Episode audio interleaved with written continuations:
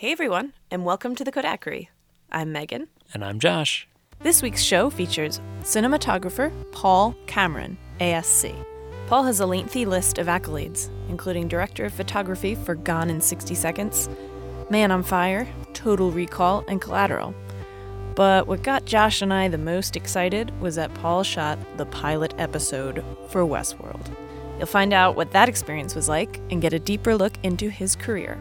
So let's jump into the Kodakery and talk with Paul.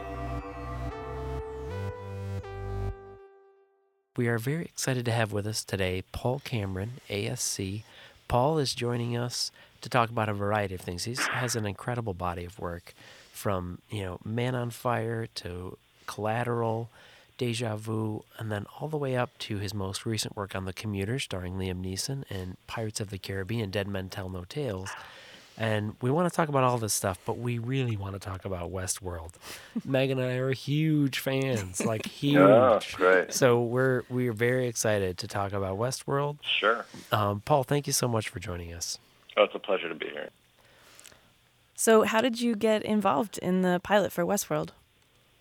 Well, I got a call from uh, Jonathan Nolan. Um, fortunately, kind of early on in the, the kind of conceptual phase of Westworld, um, he was considering doing a project and was starting to develop it uh, with J.J. Abrams and HBO and, uh, and at the time Warner Brothers. And, um, you know, he had just they just hired uh, Nathan Crowley, the production designer. So fortunately, you know, Jonathan brought me on kind of early in the concept stage, which was fantastic because uh, it it uh, it was great not only to hear from him because I loved his work on Person of Interest, which was a great network show, right. and then you know I knew all of his writing from his uh, brothers' films, Chris Nolan's films that he had done. So it was you know it was a good call to get and a great opportunity. Cool. How does it work when somebody like Jonathan Nolan calls you? I mean, do you have to audition? Do you have to show like a proof of concept or here's what I'm thinking of before they say, "Yeah, you're the guy"? Yeah, you know, it's it's it's always great to get a telephone call directly from a, a director or filmmaker. Um, you can kind of cut to the chase very quickly, and and uh, I mean, I, I literally knew within uh, five minutes that I wanted to do the project, and and you know, it's it's. I knew I had heard about the project through my agent, and you know that they were looking for a DP. So when I got the telephone call out of the blue, it was kind of a good it was a good uh, call to get. But yeah, you you know, it's game on. It's like um, you know, it's like showing up for a day of shooting. You gotta you get the call out of the blue, and you better you better have you know game uh, on the call, right, and, right, and be able to play. You know, Mhm. so these uh, you know these the stakes are high, so you Right. gotta go for it. So, how much do you think your work as the DP on the pilot sets the tone for future episodes? Well, I think it's very important, you know, as a, as a cinematographer, um, you know, on the pilot to develop a look for the project that, that hopefully will there'll be a consistency, you know, throughout how many ever seasons say they, you know, the project or the series, um, you know, is on is on network or on cable. So, you know, it's um, I think you know, for me, the first thing is you start. You know, you start with uh, the foremost things, which are the, the most important creative choices. You know, uh, specifically, what are you gonna you going to shoot film? You're to shoot digital. You know, what's the content about?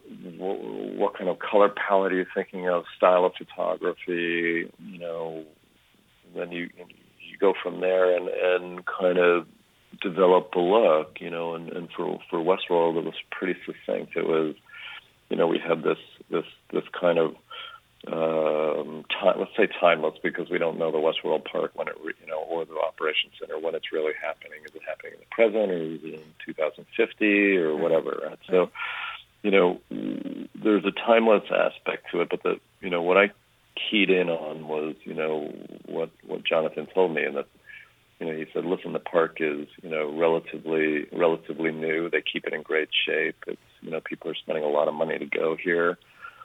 And then, you know, you go on the initial scout and you see, you know, Santa Clarita Melody Ranch and it's dark brown and, you know, the last thing that shot there was Deadwood and it's, you know, decrepit and you know, you think about oh geez, you know, okay, well that's not the look and then you realize you know, Nathan Crowley is an amazing production designer, you know, you speak speak with him and talk to him about what he's going to you know do with with with uh, the town and the park and begin to get a feel for it.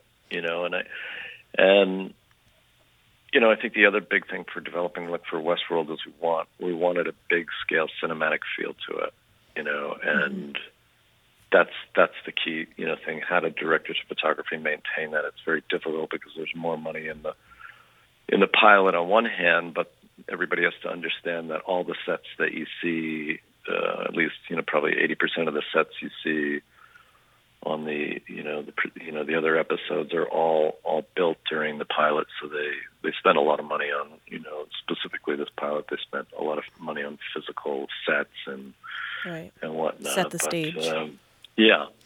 Mm-hmm. But anyway, just to, to to kind of carry it through, it's you know I can get into more specifics, but the you know you want to you want to make the look for the right creative choices, and then you know you want to make it an uh, you know an approachable look for other directors of photography to to kind of handle. You know, it's uh, and you know believe it believe it or not, I think one of the most interesting choices is thinking about it is you know for me is like geez, whoever they hire has you know uh, some of the directors of photography that may shoot this this series may have never shot film before. So that was a concern I had as well, which is for the first time in my career thinking about that. You know? Yeah, yeah. So why was film a must use for this series? Yeah, it's funny. The you know it goes back to the first conversation with Jonathan. It's um, you know, I remember I remember saying probably within the first five minutes of the conversation, you know, listen, I'd love to shoot this film, and his his response was, well, that's great because we are shooting on film, and then we just rolled into the next topic. Great. You know what I mean? Yeah. It was like. Um, you know, it's certainly as a director of photography, cinematographer, what you're going to originate on your project, you know, whether it's film or digital, for me is those, is those like now that's the primary creative choice. You know, mm-hmm. that's the first thing I think about, and you know, unfortunately, it's you know, there's there's um, you know, because of digital acquisition and digital capture, that people are so used to it that they they think shooting film is a luxury, and you know, I, I really have a different perspective. It's it's not a luxury. It's it's one of the primary creative choices you make in a project. You know. Yeah. Right. Uh, how how much is the cinematographer empowered to make the choice of film versus digital? Or is it somebody else in the production? Like, how, how does that choice get made?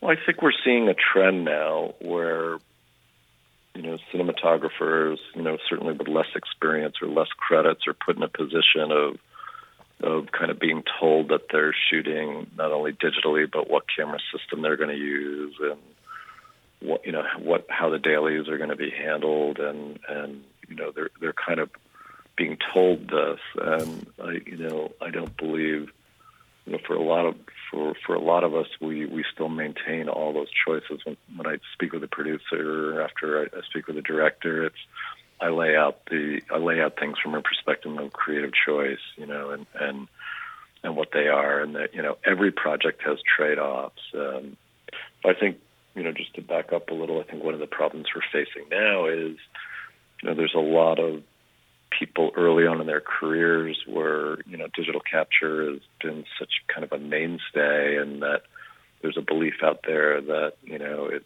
it's uh, you know more cost effective to shoot digitally and uh, much cheaper, you know, overall, and you know, for some reason it's going to go faster, and for some reason it's easier. And I, you know, I honestly challenge that both financially and kind of physically, and you know, certainly creatively. Yeah. So uh, back to when we were discussing, you know, you've completed the pilot as the cinematographer and now someone else takes it off of your hands.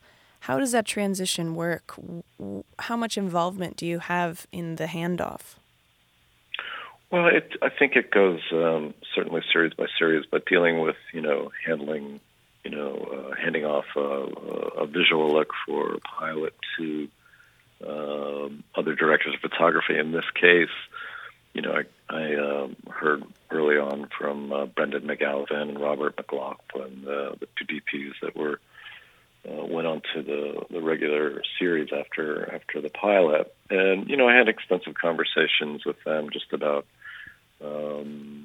certain lighting styles and certain color temperatures and looks. You know, I mean, it's it's you know the the good news about shooting film is you need to be more specific when you're passing things down, you know, mm-hmm. verbally and and you know specifically with color temperatures and gel colors and you know things that you would still do if it was handed down digitally, but um, you know, I think even more specifics are kind of needed in shooting film, which kind of helps directors of photography more. I think, you know, uh, they're not getting a lookup table, you know, for a camera. They're getting, you know, notes for how to handle color temperatures at you know different times of day and different right. locations and different color palettes and stuff like that. So, um, it's so it's like uh, in in this setting, I use this film stock. Um, in uh, the nighttime, I use this one, and you're passing that on. And uh, so, yeah, yeah, and then you're, you know you're talking about you know you're balancing for you know you're going to use a, an LLD filter instead of an 85 filter, so you're going to do a half correction, and you're going to balance your lights,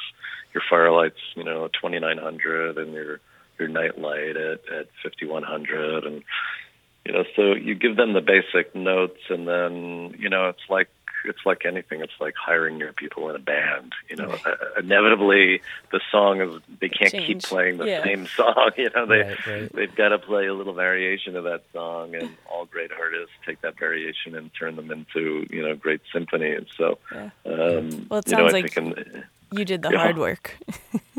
yeah, well, no, it's great. You don't have to admit you know, that. I don't know. It's fun work for me. It's, yeah, yeah. It's conceptualization, visualization at the two levels of kind of on a project that are, are, are kind of the most fun outside of physical production. But, you know, this show, I think there's upwards of, I think it was Jeffrey Jur also, and uh, mm-hmm. David Franco, and Robert McLachlan, and uh, Brendan Galvin, and uh, Mike Bogda, uh, Bog, uh, Vio did some uh, exterior. So I think all in all, there was about six directors of photography for the whole series. Mm-hmm. Yeah.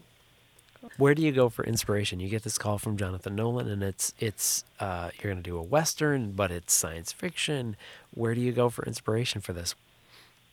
Well, you know, for, you know, for me, it's the, the initial thing for for the inspiration is is uh, you know was was you know for the Western world was you know big cinematic feel equals John Ford. You know, you want you know you want those big magnificent landscape images that that are really going to ground, you know, where Westworld exists. You know, for the operations center, I mean, it, it's kind of a, a, a series of, things that happened that brought us to Moab, which uh, was where we shot all the all the western exteriors for for Westworld, and and you know, again, that kind of came from the John Ford world, and it also came from my world of shooting uh, Marlboro commercials with Tony Scott and uh, directing and shooting my own commercials down there in Moab as well. And it is a magnificent place, you know, with with incredible landscapes and you know, by the nature of being there, it, it it it kind of inspires you. So, you know, we we reviewed some of the stuff when we went for our initial scouts with Jonathan and Nathan Crowley and, and Kim Winther, our, our uh, AD you know, we we knew what we wanted to do roughly, you know, in terms of, you know, we wanted to track with horses with, you know, pursuit vehicles and do aerials and uh, we had very specific things we wanted to do that you need the right place to shoot it. And, you know, fortunately I'd shot a lot down there, so I knew some private properties in, in the Moab area. And then we also got, you know, permission to use Dead Horse Point over the Colorado River there, which is, you know, I think you see in the pilot where Ed, Ed Harris is slaying the, the gentleman from the saloon. So, right. you know, it's a process, you know, and then all of a sudden we're standing there and we realized, okay, well, this is where Westworld is. You know, it's actually built into the side of this mountain, you know, the operations center. So, some of it came out of scouting, and then of course you think of you know in the science fiction you think of you know for me obviously you think of films like 2001, and you know you think of Blade Runner, and you think of you know strong strong graphic, you know beautifully art directed imagery that that uh, will evoke this kind of timeless operations center. And then the you know the basic inspiration for the operations center is very simple. It's like at the top floors is where people enter, you know, and they they get processed, you know, to go out into the park, and then as you go down, you go to where they they bring in the hosts and you know uh, do the behavioral uh, implementation on them. And as you go down down, this is you know where they build the hosts, and then all of a sudden this is where they bring the hosts in full of bullet holes and all bloody, and they wash them down every night, and then you go d- deeper and deeper and deeper until you're finally at that that basement basement level where you see uh, see Anthony Hopkins talking to Wild Bill. Uh, right, you know, right. In, that, in that kind yeah. of you know desolate place where we shot in, in Hawthorne. So a lot of it kind of came out of how do we make it a bigger cinematic feel to it? How do we make this park, you know? And and listen, I, and, and we see it in a lot of television right now, and, and you know, there's a lot of scale to a lot of shows, and it was important for this this show to have scale, and we didn't want to rely on visual effects at all, you know. So that was a big one for us. Right. Uh, there were so many small details that I just loved, like when you just mentioned Anthony Hopkins talking to, to Wild Bill, and like the way that that host moved, where it almost reminded me of like the way if I went to Disney World now, I would mm-hmm. encounter animatronics like that. Like it was a little bit jerkier mm-hmm. and yeah, more exactly. artificial. And then you see the new hosts and they're like just regular people walking and talking. Yeah. Those details I thought were so impressive and it pulled this entire illusion off of like this this thing that's evolved over time and all of that stuff. I mean, how for you as a storyteller do you do you take part in in, in the littler aspects of it, the details of it? Well, I think you know it's it's what was interesting about doing a pilot for for a series like this is only so much of it had been written, but at least a season or two of it where it was conceived by Jonathan Nolan and Lisa Joy, but there was very little information that we were given about what was happening for you know in the next episode or the following episode after that.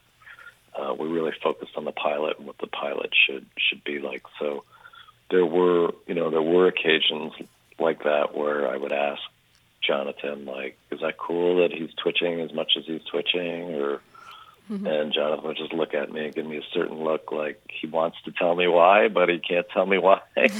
you know, and it's that kind of thing of, right. you know, certainly I was privy to some information, other information I wasn't privy to. And, you know, shooting film or anything is an exploration as you shoot it as well. So you may not have all the ideas in the world, but when you get there with actors, you know, like an Anthony Hopkins or an Ed Harris or Evan Rachel Wood or you know the list goes on in that show you know right. then and then you see the nuances that they bring to it and then the whole collaborative energy of actually shooting and and and and making it happen um, that's the exciting you know that's just the exciting part for sure you know it was, it was, it was a real pleasure to watch watch it kind of evolve and you know, listen, you know, I'm one person, and you know, the, out of that cast, there were probably 20 people asking Jonathan every day. What's happening? Why am I doing that? right. You know, what's happening next episode? You know, happening what's happening to me? This, happening to me. Yeah. yeah. And uh, there was a lot of subtle stuff going on that, that um, you know, I think paid off through the whole series so far. Yeah. As far as storytelling is going and tools that you can use and intricacies, mm-hmm. when you're when you're shooting an emotional scene as opposed mm-hmm. to maybe a shootout, you know, in the in the town there. What are some of the mm-hmm. tools available to you to try to get the audience to those more emotional places? Well, I think it's you know it's probably for me it's a lot simpler. You know the the actual physical tools of shooting are are, are, are the same for just about any sequence. You know mm-hmm. whether you dolly or track or boom or whatever. But it's it's it's how you you know how you use the tools and specifically for dramatic scenes how you use the close-ups and. Mm-hmm how do you handle an eye line? How do you make an image uncomfortable? You know, or how do you make an image so still that it's even so uncomfortable? Which is what we did on, you know. Uh, and another thing we did on on the show is how you you know we made these kind of uncomfortable mechanical camera moves on occasion. You know, that to make it feel like somebody was watching. You know, from the operations center at all times. You know, right. subtle things like that and then certainly, like you said, when you you know you get to a shoot shootout, and specifically the shootout in the pilot, we kind of designed uh, you know pretty frenetic steady cam uh, blocking for that sequence. You know that that we felt was you know again kind of mechanical, even though it was action oriented, there were very mechanical moves that Chris Haarhoff, our A camera operator, was doing um, uh, that were all designed, you know, to, for cutting, you know, and, and to give this kind of mechanical feel to that shootout, you know, in, uh, in the town. So, you know, it's really again, it's it's you know the the great thing for for cinematographer DP is you know you, you can think of all of it yourself, but when you're when you're with great directors like Jonathan Nolan and you're with great operators like Chris Haarhoff and you know you you have preconceived ideas and your plan and you you have everything ready and then you're standing there and you're looking at you know uh, Ed Harris and what he's doing and you kind of everybody reacts to it and hopefully you have a good collaborative energy and it's like geez you know what? I know i wanted to do this and i've been planning to do this for three months but what about this? That's really cool. And that's you know that's really the joy of, of good filmmaking is that you know you prepare you prepare you prepare.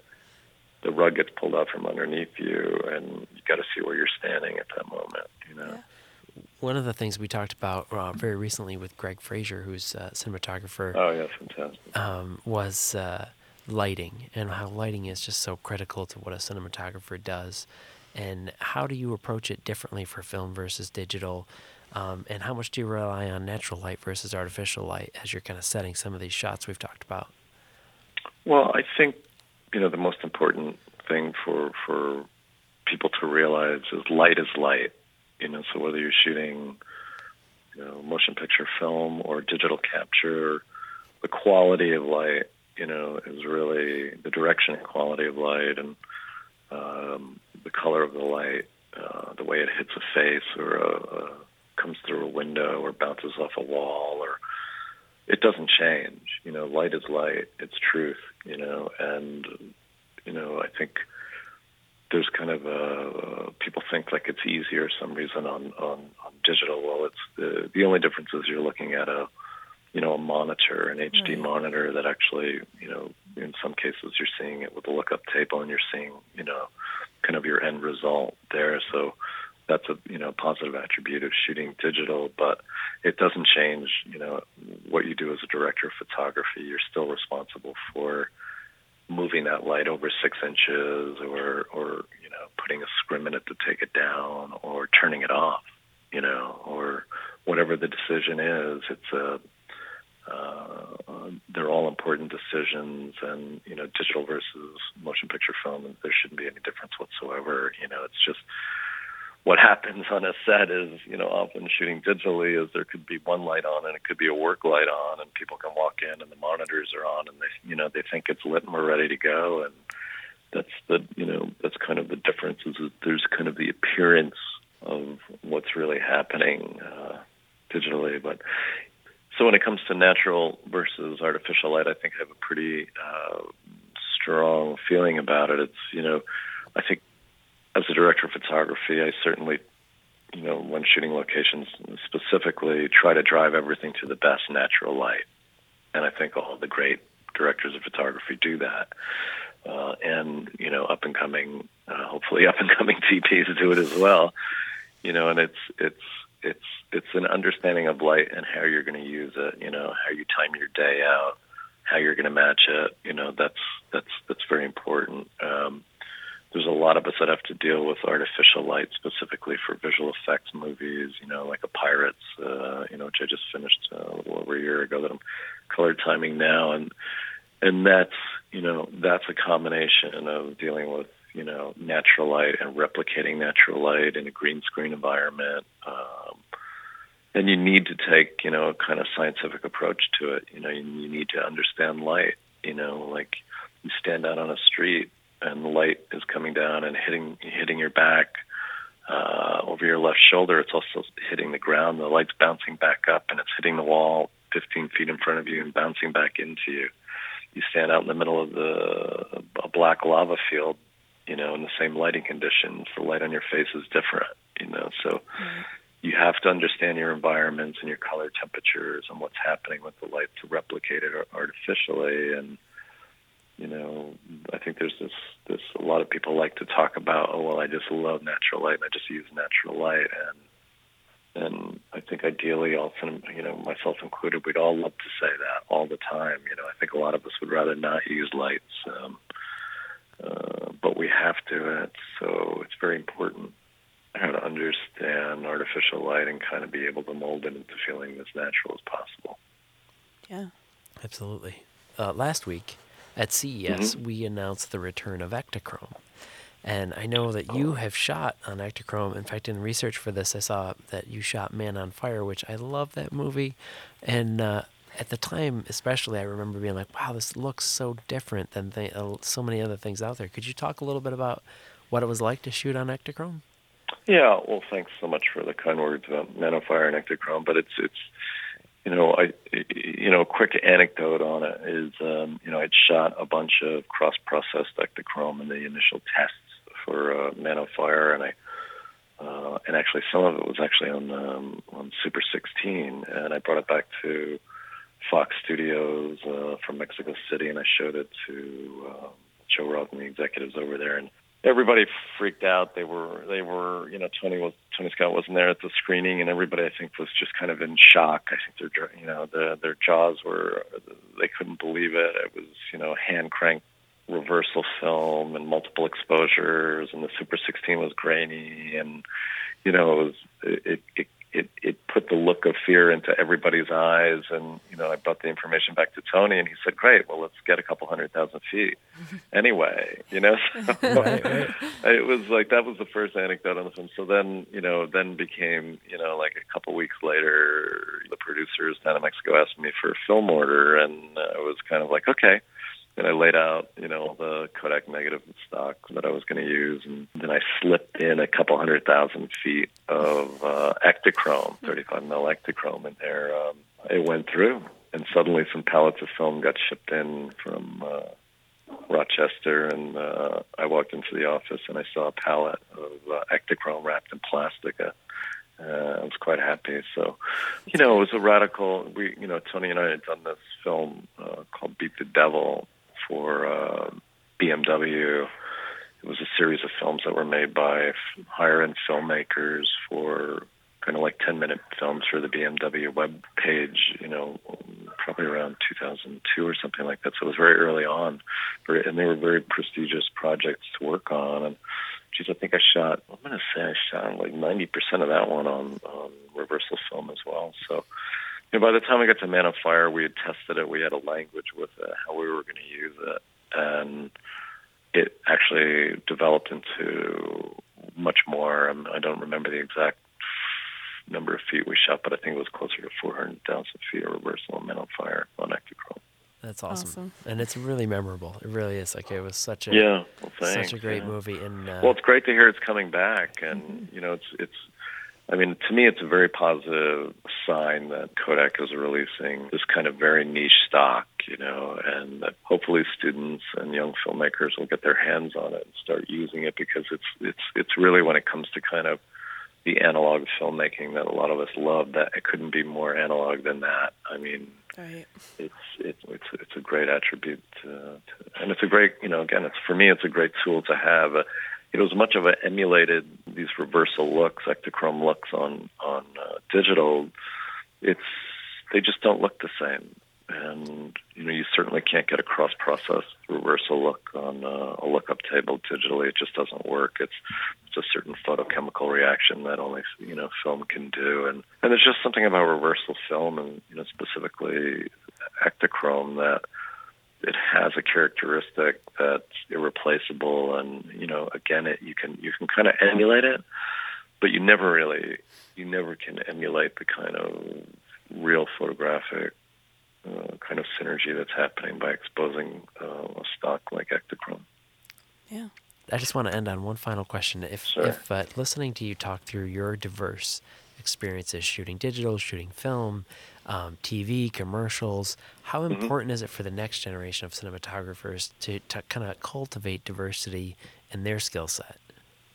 You know, I think the you know the challenge for young filmmakers is you know the opportunity to take a a, a, a product, you know, whether it's a film or whatever, you know, photochemically through a laboratory and get a I mean, obviously we're not printing anymore, but even you know a great scan after a DI of of something that was shot on film is amazing. So you know, I think you know when it comes to overall diversity, again, it comes down to creative choices, and I think uh, you know for younger DPs and filmmakers, they really we really need to break the illusion that it's much more expensive to shoot on film. I think it's it's you know been proven on some projects that that's not the case, and certainly you know Kodak and, and laboratories around the world are trying to make it uh, more approachable for for students and young filmmakers and professional filmmakers to shoot not only 35 but you know 65, 70 millimeters. So you know we've gone through kind of a 10 year period where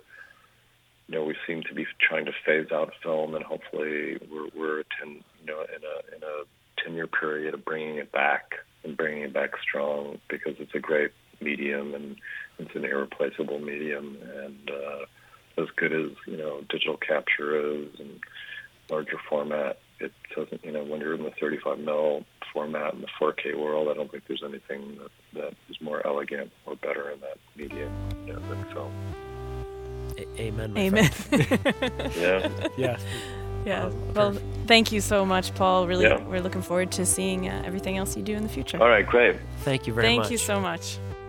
It is a great satisfaction to be able to speak to you through the medium of this wonderful invention